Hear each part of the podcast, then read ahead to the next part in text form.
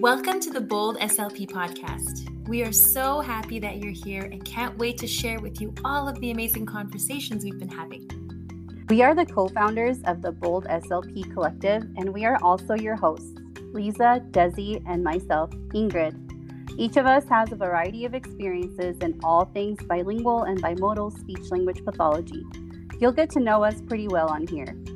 We started this podcast to share our lived experiences, but also because we want to bring advocacy and cultural humility to the forefront of every speech therapy conversation.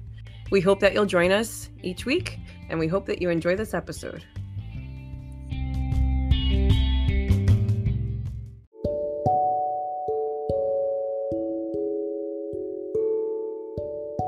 On this episode, we talk all about money and tell you exactly how much debt we graduated with and what it took for all of us to get rid of our debt. Uh, we start with Lisa. She was having some audio issues on this episode, but um, she does say that her and her husband both had a lot of debt going out of grad school, and her main strategy was using the money she could make in private practice to aggressively pay down her loans. And you get to hear a little bit of her perspective in the following segment.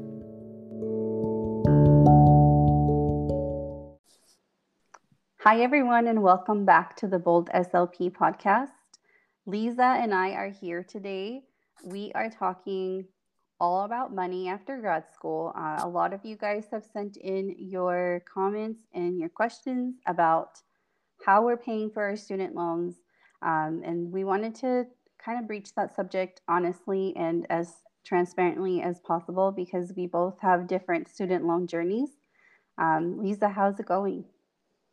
It's going great. I'm so happy that we're discussing this because I didn't know that so many other students or post grads were in debt like me.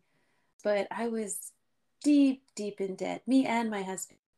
Yeah, it almost seems like we felt like we were the only ones in the program that we were at and then we didn't really talk about it during school. At least mm-hmm. for me i never talked about money with my cohort. Uh, and then i kind of like took that outside of grad school and never talked about money and student loans until this year. No i and i'm when i would go out with friends so stressed about it. Like every dollar I would spend, I would think, oh, this could be going towards the student loans, which is not the healthiest way to live because you still want to balance, you know, the good stuff and the loans. But for me, some of my culture helped me with paying off these student loans. One of them being not going out to restaurants. So to me, going to a restaurant was a luxury. It wasn't like an everyday thing. Right. I wouldn't just like pick up a coffee or get some quick fast food. None of that. Like all of my meals were made at home. Just a bit of rice, some vegetables, some curry, like would save me like a good $20. You know, when you think of tip and if you want to drink and like little things like that was the right. start of my journey with paying off the student loans uh, more Is this like during grad school or after or both? Oh my goodness. Saving? During grad school, during grad. I learned just to go back to grad school, I learned that that like the unlimited meal plan was like such a waste of money. So yeah, I, I remember to- meal plans. I only did it one year, my freshman year, when it was mandatory to live in the dorms. Yeah, yeah. And then I was like, like you, this isn't worth it. It wasn't even food that I liked. The mm-hmm. only thing that I liked was the omelets in the morning. That was it. oh yeah, they had these grilled sandwiches that I liked because we never had yeah. that at home.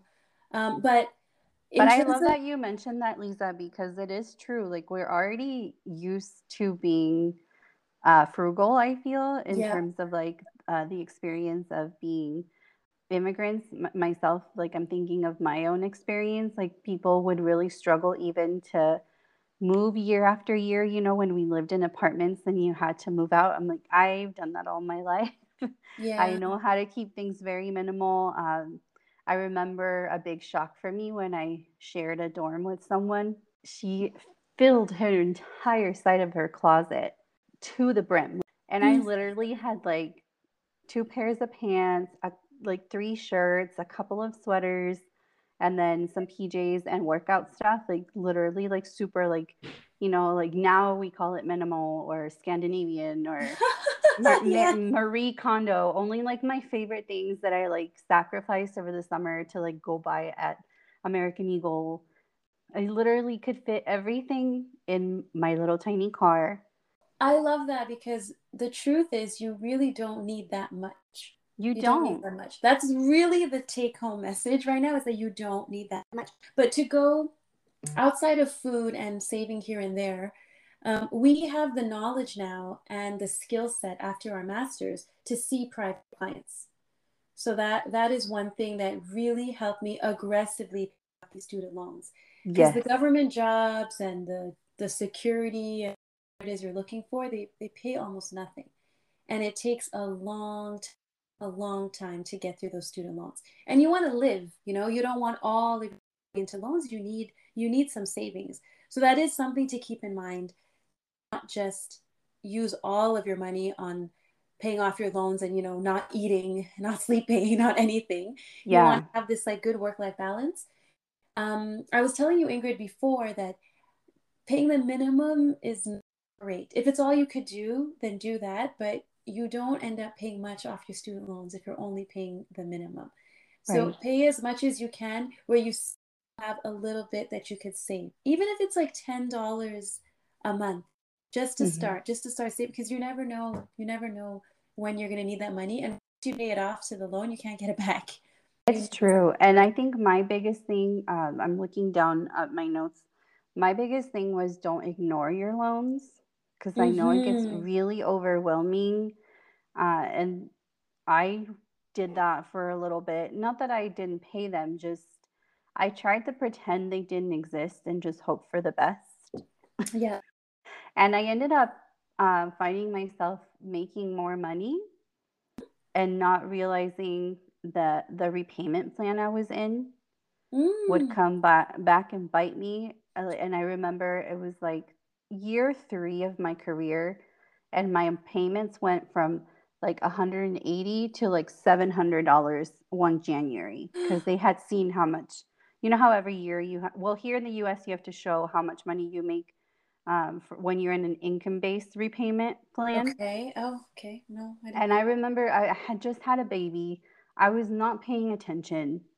I didn't realize mm-hmm. that we mm-hmm. had made that much more money as a family yeah. that it would affect me that much. Like I thought, okay, 50 more dollars or whatever. Yeah. oh, excuse me. But it was literally like unsustainable to go from $150 payment in December to a 700 something dollar payment in January. And like you said, it was on auto pay. That money was gone. It was gone. So the yeah. first part we talked about not needing to second big point is pay attention. Pay so attention. get your spreadsheets out.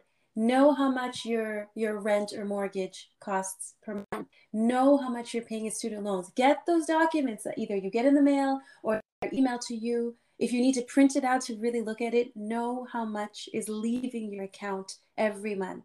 Your bank account is big up. in that moment. It really, really adds up. So you can budget for the fun things that you want to do. So if yep pay attention pay atten- paying attention is huge it's yes. like you said getting a letter saying like you know you're going up by five dollars this month and your loan you're gonna you're gonna do so well and pay it off so well that you don't know how much that adds up to at the end of the year but you do mm-hmm. see a clear a little spreadsheet saying this is going here going here and you see how much you actually have sometimes it's more than you think but often it's less than you think because you only when you're waiting for a payment to come in right right so, so yeah i think paying attention. Um, for me, it was also a source of shame that I had gotten mm-hmm. myself in that situation. There's there's the shame of being in debt, which mm-hmm. I think is a systemic problem for most of us of color because school is not cheap. Even though you made a smart choice with your school fund, you're still deeply in debt. I did. Yeah, that and I only used my loans for school. Like I came out with $33,000 of student debt because I didn't use those loans to live. I just went straight to tuition. I took the mm-hmm. least that I could. I came out then, with 60,000 dollars in debt, and I had so many grants and uh, not grants, um, scholarships, and with all those scholarships, I still owed that much because I was an. But I think student. you went to a private. No, private? I went no. to a SUNY school. No. Well, Texas wasn't that expensive, and I'm that was a state school for me. It was okay. six thousand dollars a semester, six times five. 30 in fees. You know, it was 33. I, it's because I was Canadian, which I found hilarious because I had to drive one hour to cross the border to get to my school. Whereas but you had to pay the international. yeah, but my friends in New York City drove six hours to get there. It's and really something, eh? These these borders and. Uh...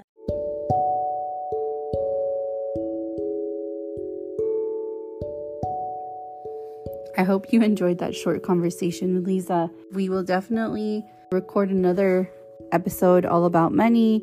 This one, we just wanted to focus more on the grad student experience in the grad loan debt. But she has a lot of great insight. On this next segment, we talk about Desi and she shares her story.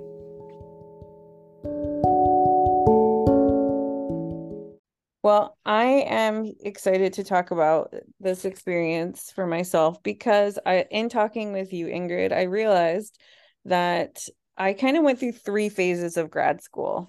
So, my first introduction to graduate school was actually not in CSD, but I got a humanities degree. Um, and so, for anyone out there thinking, oh my gosh, you took out loans for two master's degrees, nope, hold your horses. I actually did not take out loans for my humanities degree. Um, a lot of programs in the humanities uh, will provide you with tuition remission. Um, and what that means is that you'll do a service for the department, such as teaching. I taught two courses a semester. Um, and because of that, they give you a stipend that you can live on somewhat, um, and then health insurance. So that was um, the way that I got through my uh, literature degree at the master's level. So I will say that that was a completely different master's level experience than anything in CSD. Um, but of course, the biggest uh, benefit for me in terms of finances was that I walked away from that experience without any debt. So I'm very grateful for that. Um, and that's when it became interesting because I started, you know, I, I basically walked away from the humanities knowing I wouldn't go back. Um, it, it wasn't the right fit. And so when I started looking forward to what I was planning on doing, um, the idea of becoming uh, an SLP came into my mind, and it's something that had kind of you know circulated in and out of my thoughts for many years. So in looking to doing the CSD master's degree, so which is really a pre-professional degree, um, I had to consider taking post baccalaureate courses. So, for anyone who's not familiar with it, um, post baccalaureate courses are sometimes called leveling courses. It's all of the 300 and 400 level coursework that you take in order to be able to even apply to graduate programs or traditional graduate school programs that are two years long. So, I was very fortunate um, that I took my post baccalaureate courses through um, my alma mater, the University of Florida. And so I did that online. And the biggest uh, perk of being in this program, which is a perk that I didn't really um, realize wasn't a part of other programs, uh, is that I actually got to uh, pay my courses as I went so rather than having to pay a lot of money up front to take two courses a semester, um, the University of Florida allowed me to pay like a fee for a hundred dollars each semester, and that allowed me to just put payments toward those courses throughout the course of the semester. So by the time that my course is finished, uh, you know, let's say it was fall semester, by the time December rolled around, I had to finish paying the courses. And that actually gave me a lot of time um, because the courses were not super expensive. Um, they were reasonably priced. And so I was able to manage. My husband and I were both not making very much money. We were living in Atlanta, um, but somehow we we made it work, um, and we ended up paying each semester off as I went through. so the last part of my three phases of grad school uh, were, was finally um, the graduate experience I had in communication sciences and disorders. So I knew that going into this grad school experience, uh, unlike my first grad school experience, it was not going to be just funded in any way necessarily. So, what I ended up doing in preparation for that was to go into um, orientation for the program I ended up attending. So, once I knew I was going to go there, I attended an in person house or what's it called? Um, open house? open house. There you go. That's the word i was looking for. So an open house orientation. Um you know this is obviously pre-covid so it was all in person. And then once um that was once the you know their talk and their introduction ended i approached the graduate coordinator who was present at the open house and i actually directly asked them about getting a graduate intern uh, assistantship um and so she didn't really have a whole lot to say to me at that point. Um, I'm not sure when those were kind of given out or, you know, at what point they were at in that decision making process. But she encouraged me to keep looking for other sources of funding. Uh, so because I had taught Spanish already, um, and I had taught Spanish at um, my previous uh, in my previous graduate program, I actually asked about teaching Spanish at my university. Um, so I approached the coordinator who um, scheduled the lower level Spanish classes, and we talked about it a little bit. Um, she recognized that students in graduate programs like CSD tend to be very busy. So, you know, that wasn't really too much of an opening for me. Um, that was kind of a a quick conversation and it, it wasn't really feasible but i looked into other sources of funding um, different programs that were on campus uh, different programs that were related especially like there was a program um, within the college of ed that was geared toward supporting school age latino students.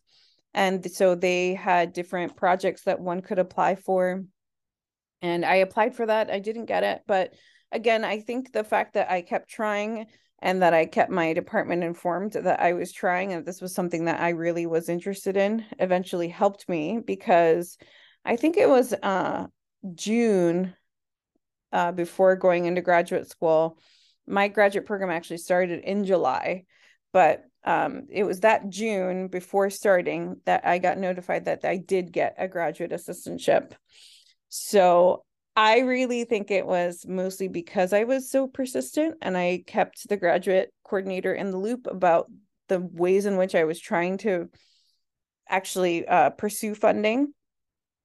And so I think that that was a really great benefit for me. Um, you know, the other thing I'd really encourage anybody who's out there to do is just really look into any sorts of funding possible whether it's you know office of international programs any sort of office for you know diversity equity inclusion any sort of office that even if it's something that's completely unrelated um you know or thinking about like work study options i mean i'd really think that if you're if you want to make this happen and you would like to make it happen for you at a reasonable um you know so that you're that you graduate with a reasonable amount of loans you know, I'd really encourage you to pursue these options. And, you know, I know that something that Ingrid and I talked about before we started this conversation was that, you know, depending on the university, you know, you may or may not have access to those pots of funds.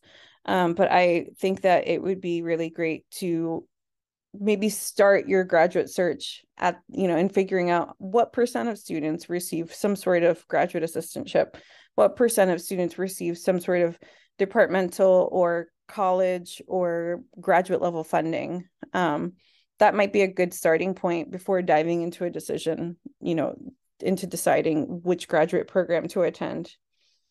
Um, and then like finally the other thing i really wanted to mention about graduate school specifically like master's level csd programs is you know, if there are things that you'd like to do within your program as well, like let's say you want to attend ASHA or you are part of a research project, um, and that you know may be presented on some sort of like at some sort of national convention um, to really ask your department to support you. Um, there are pots of money potentially uh, different reserves that are dedicated to supporting students and faculty to travel and attend um, academic conferences. So that's something else to keep in mind. Um, there are there is money out there. It's just sometimes it's spoken for or organized in such a way that you know you'd have to make sure to connect with the right people in order for that money to become accessible to you. So my biggest takeaway from my three phases of grad school are to definitely ask and to be inquisitive be, to really be curious and go through all of the information that you have available to you the last thing that we were hoping to just chat about too is um, loans. So, uh, for the purpose of this episode, you know, I am happy to be transparent um, with my graduate assistantship and with the support of my husband, um, who worked uh, tirelessly um, in the background as I did graduate school. Um, I was able to graduate with only $21,000 in debt, which was uh, really, uh, you know, manageable amount, um, you know, compared to what most people have to take on.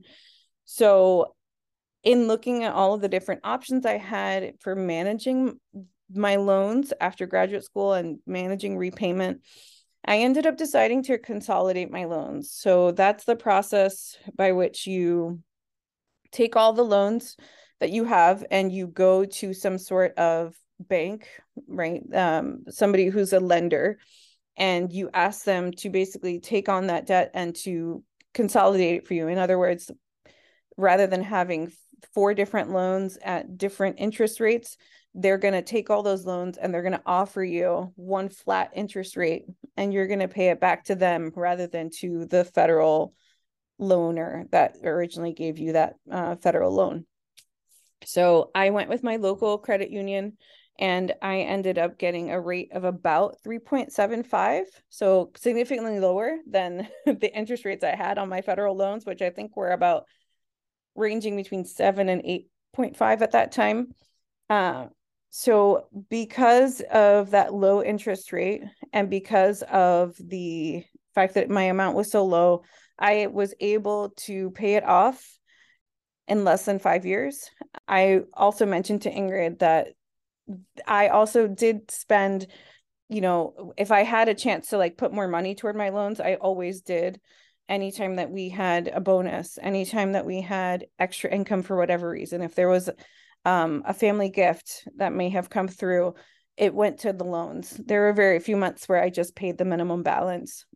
So between that and um, you know a gift from my mom in august of this past year i was able to finally make my loans go away. Um, that's my story. That's awesome. I didn't even know that. That's like a podcast exclusive.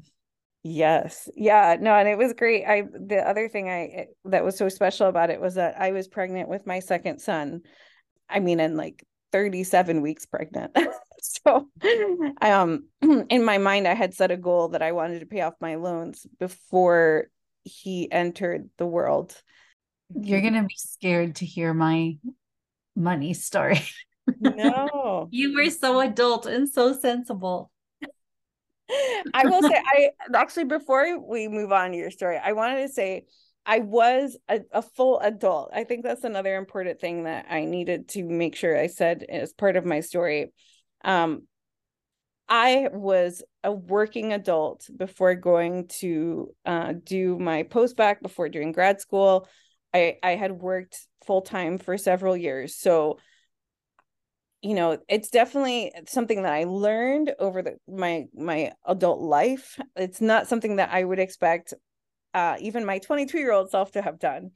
So, you know, for anyone out there who is, you know, feeling young and inexperienced, you know, because you're, you know, maybe still in undergraduate or you're just graduating from, uh, you know, being an undergrad, I would say please don't think of it, it that way. Like you are doing just fine and even just listening to this episode, you know, I'm hoping to give you a leg up because it's something that I definitely wouldn't have had at that same age. Um, so I'm glad you brought that up, Ingrid. I, I really hope people take this all with a big grain of salt. I was very I was the oldest person in my graduate cohort for uh, communication sciences and disorders, like by several years.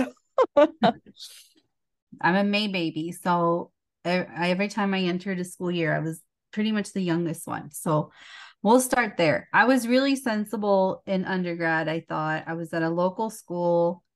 Um, I got a waiver. It was out of state, but I got a waiver to get in state tuition at New Mexico State. And I came out of there with 10 grand of loans.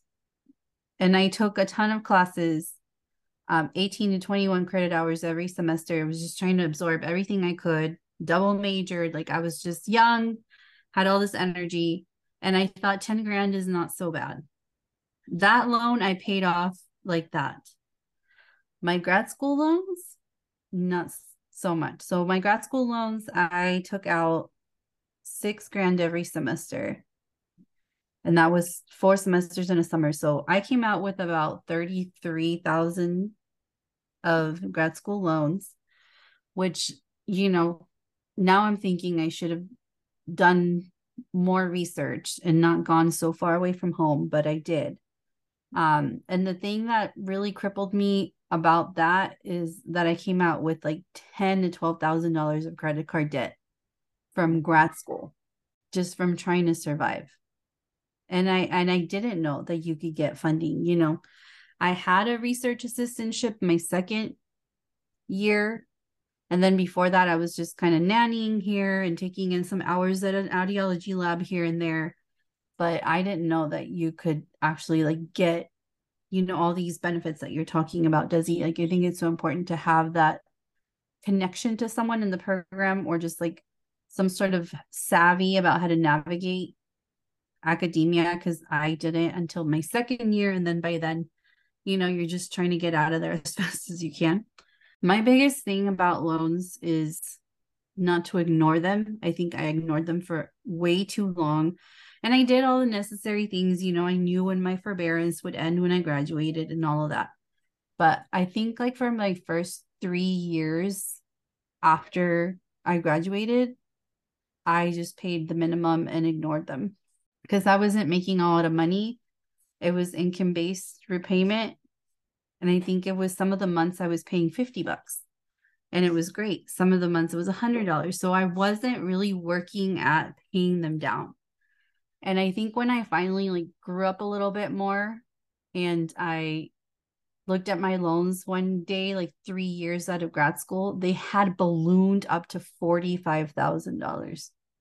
Even though I was paying every month, you know, the 50, the 100, the 110, you know, depending on how much money I was making, I never missed a payment ever. So I was at least responsible enough to set up an auto pay and have an account where there was always money for my loans. But just having that realization of like ignoring this problem for three years ballooned me up because of those interest rates that you were talking about that I never paid attention to. That was a big wake up call. Um, and that's when I consolidated. So I did the same as you. I consolidated and I paid a little bit more attention from then on. And I started taking my forgiveness very seriously. I was doing every year I would do that verification, that employment verification. Every year I knew I was getting closer. Uh, and I learned through the years like what they were looking for in those applications. So when it came time to apply for my forgiveness, I knew that they weren't going to kick it back for a clerical mistake because I had already made all those mistakes through the years.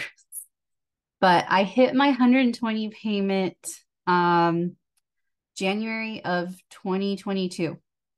That was my 10 year mark. And I looked and my loans had ballooned up to $66,000. And I never missed a payment. And at the end, I was paying like $415 a month because I was making more money.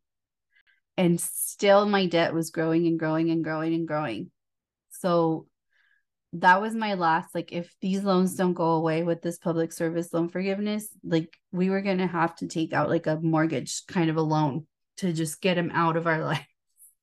Um but i applied for, for public service loan forgiveness in january 2022 i know i've talked about it on my page before that they came back and said sorry all those payments you made since you consolidated they don't count and I had a horrible, horrible time. I cried for weeks. I felt so demoralized.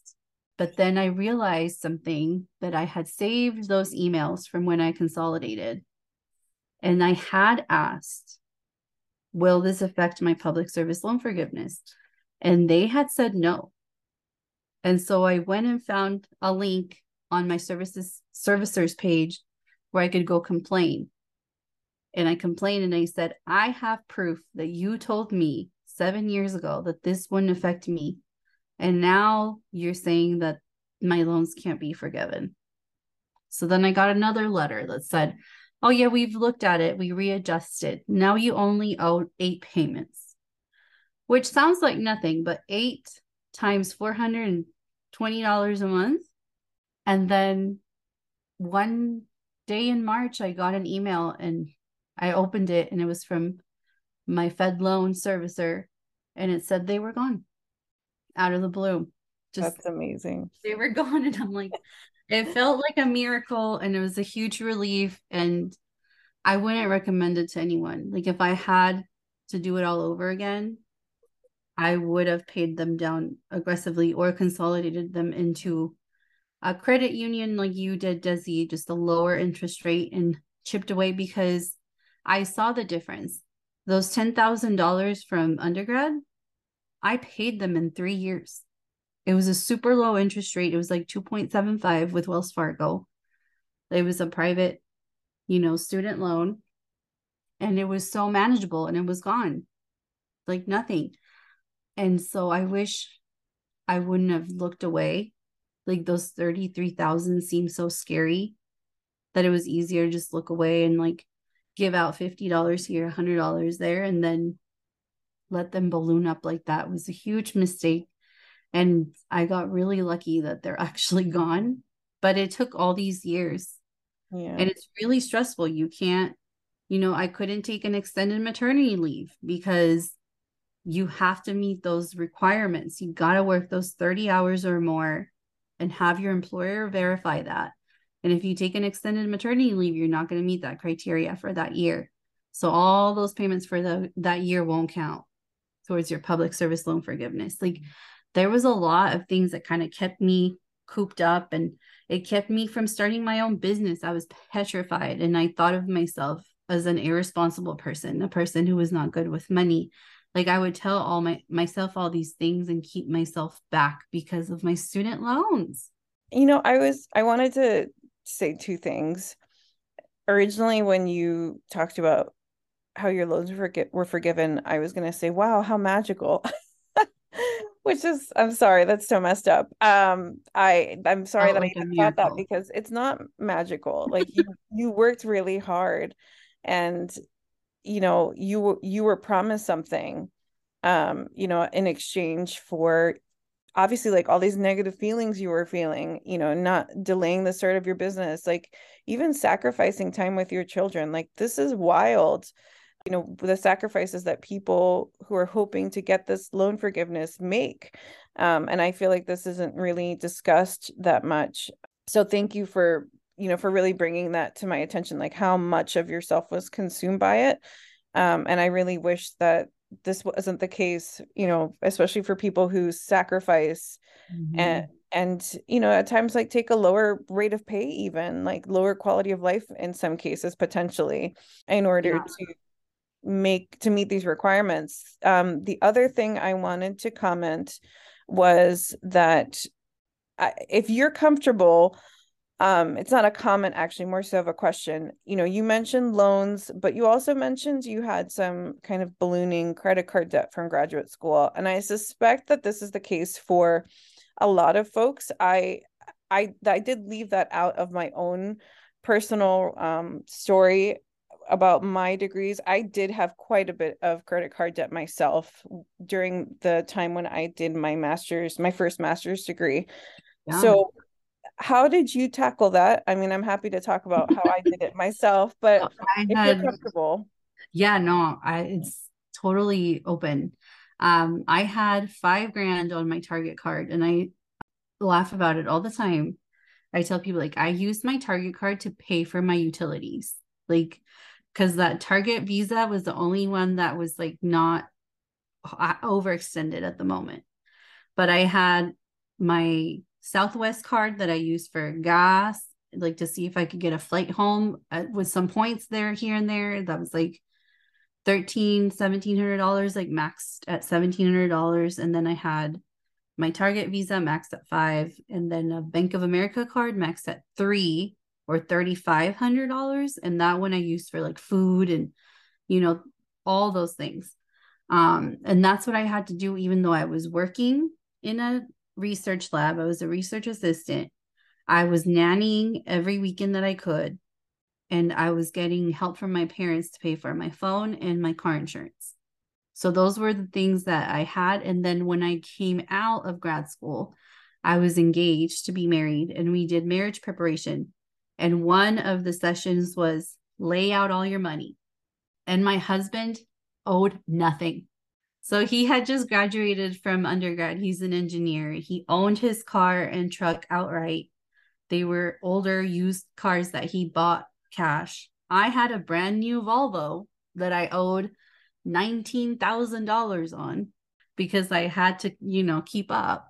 He had no credit card. He had like one Sears credit card with a $500 limit that his parents had taken out for him just for credit. And he had cash in the bank. I'm like, what? not me. So from that marriage preparation class, like I laid out all my loans, all my cards, my car loan to him he laid out his assets. I had no assets. And he said, Our first income tax return, we are paying down those cards. And I think mm. so that's what we did with our first return. And then from then on, it was me working in the summers. That's how, like, it took a couple of years. I would do summer testing and I would do ESY. And then I took on that early intervention job and I would do PRN. And that's how I paid down the credit cards and the Wells Fargo loan. But my federal loans, like I said, I just ignored. Like they made me so angry. I felt so duped. I felt like every time I logged into that account, I just felt like a dummy. so I just avoided it for so long. But yeah, that's what we did. What did you guys do? Well, I had to just kind of dig myself out of the credit card hole a few times. Um, you know, thankfully we have some better things in place now that we're more mature, but it took a while to get to that point. So I'm thinking back to um, when I first was in graduate school for my first master's degree. Uh, I definitely used my credit card for uh, essential items and non-essential items.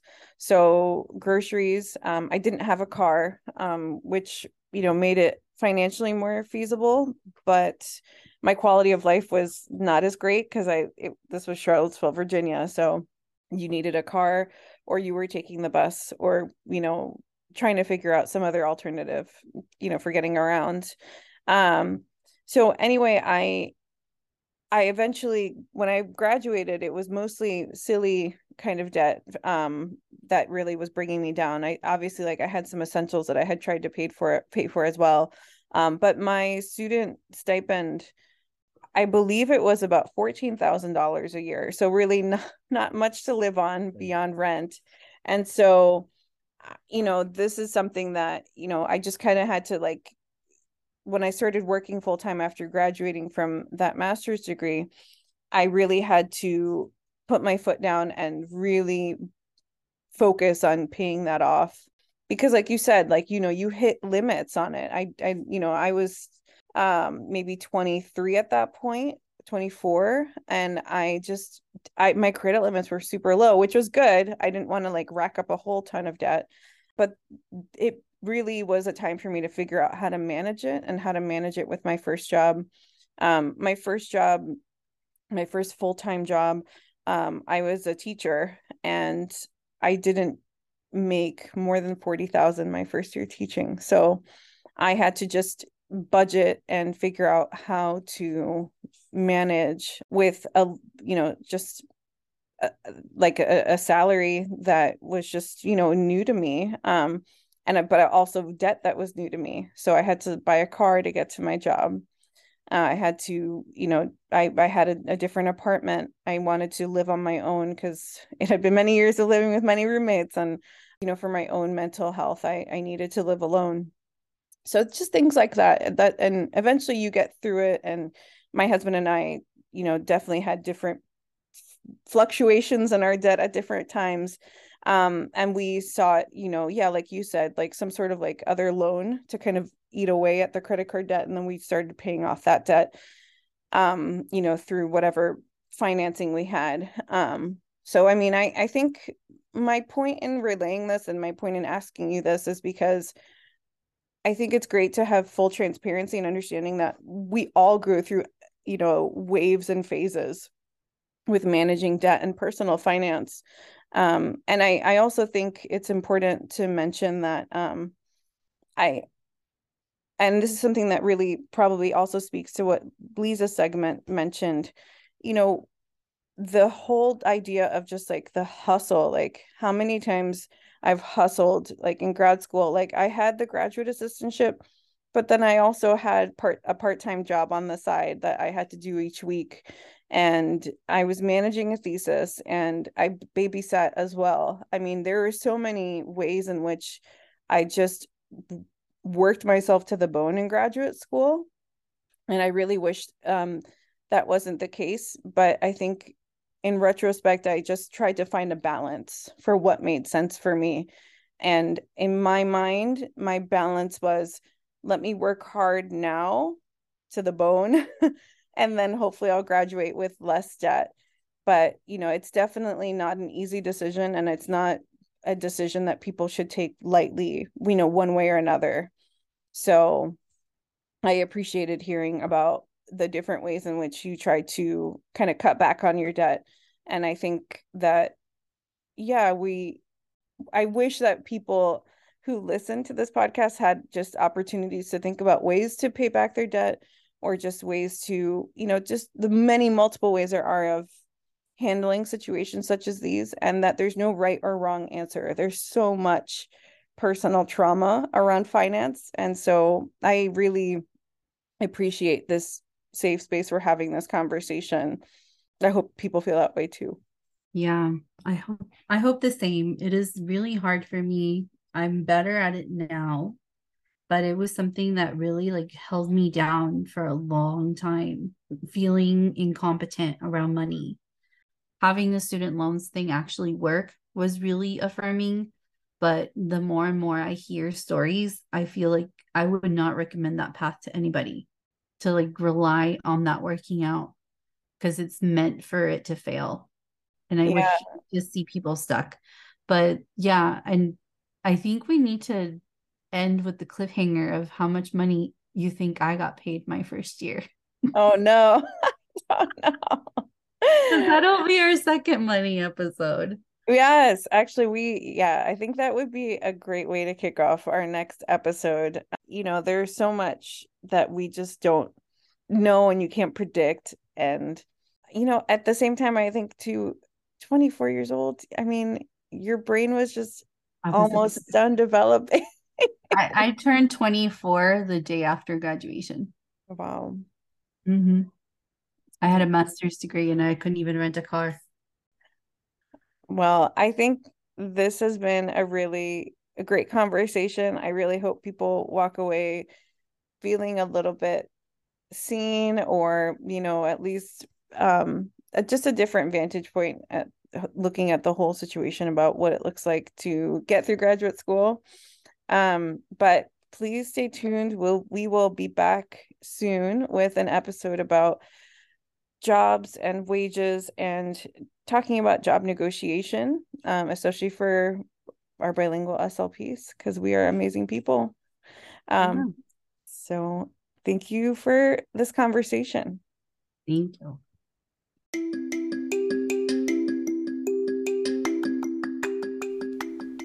Thank you for listening and supporting the Bold SLP Collective. You can find a closed caption version of this podcast on our YouTube channel. We will also have show notes on our website. If you enjoyed this episode, we'd really appreciate it if you do all the podcast things follow, subscribe, download, and review. And don't forget, we love hearing from you, so connect with us on Instagram at the Bold SLP Collective. Stay bold and humble. See you next time.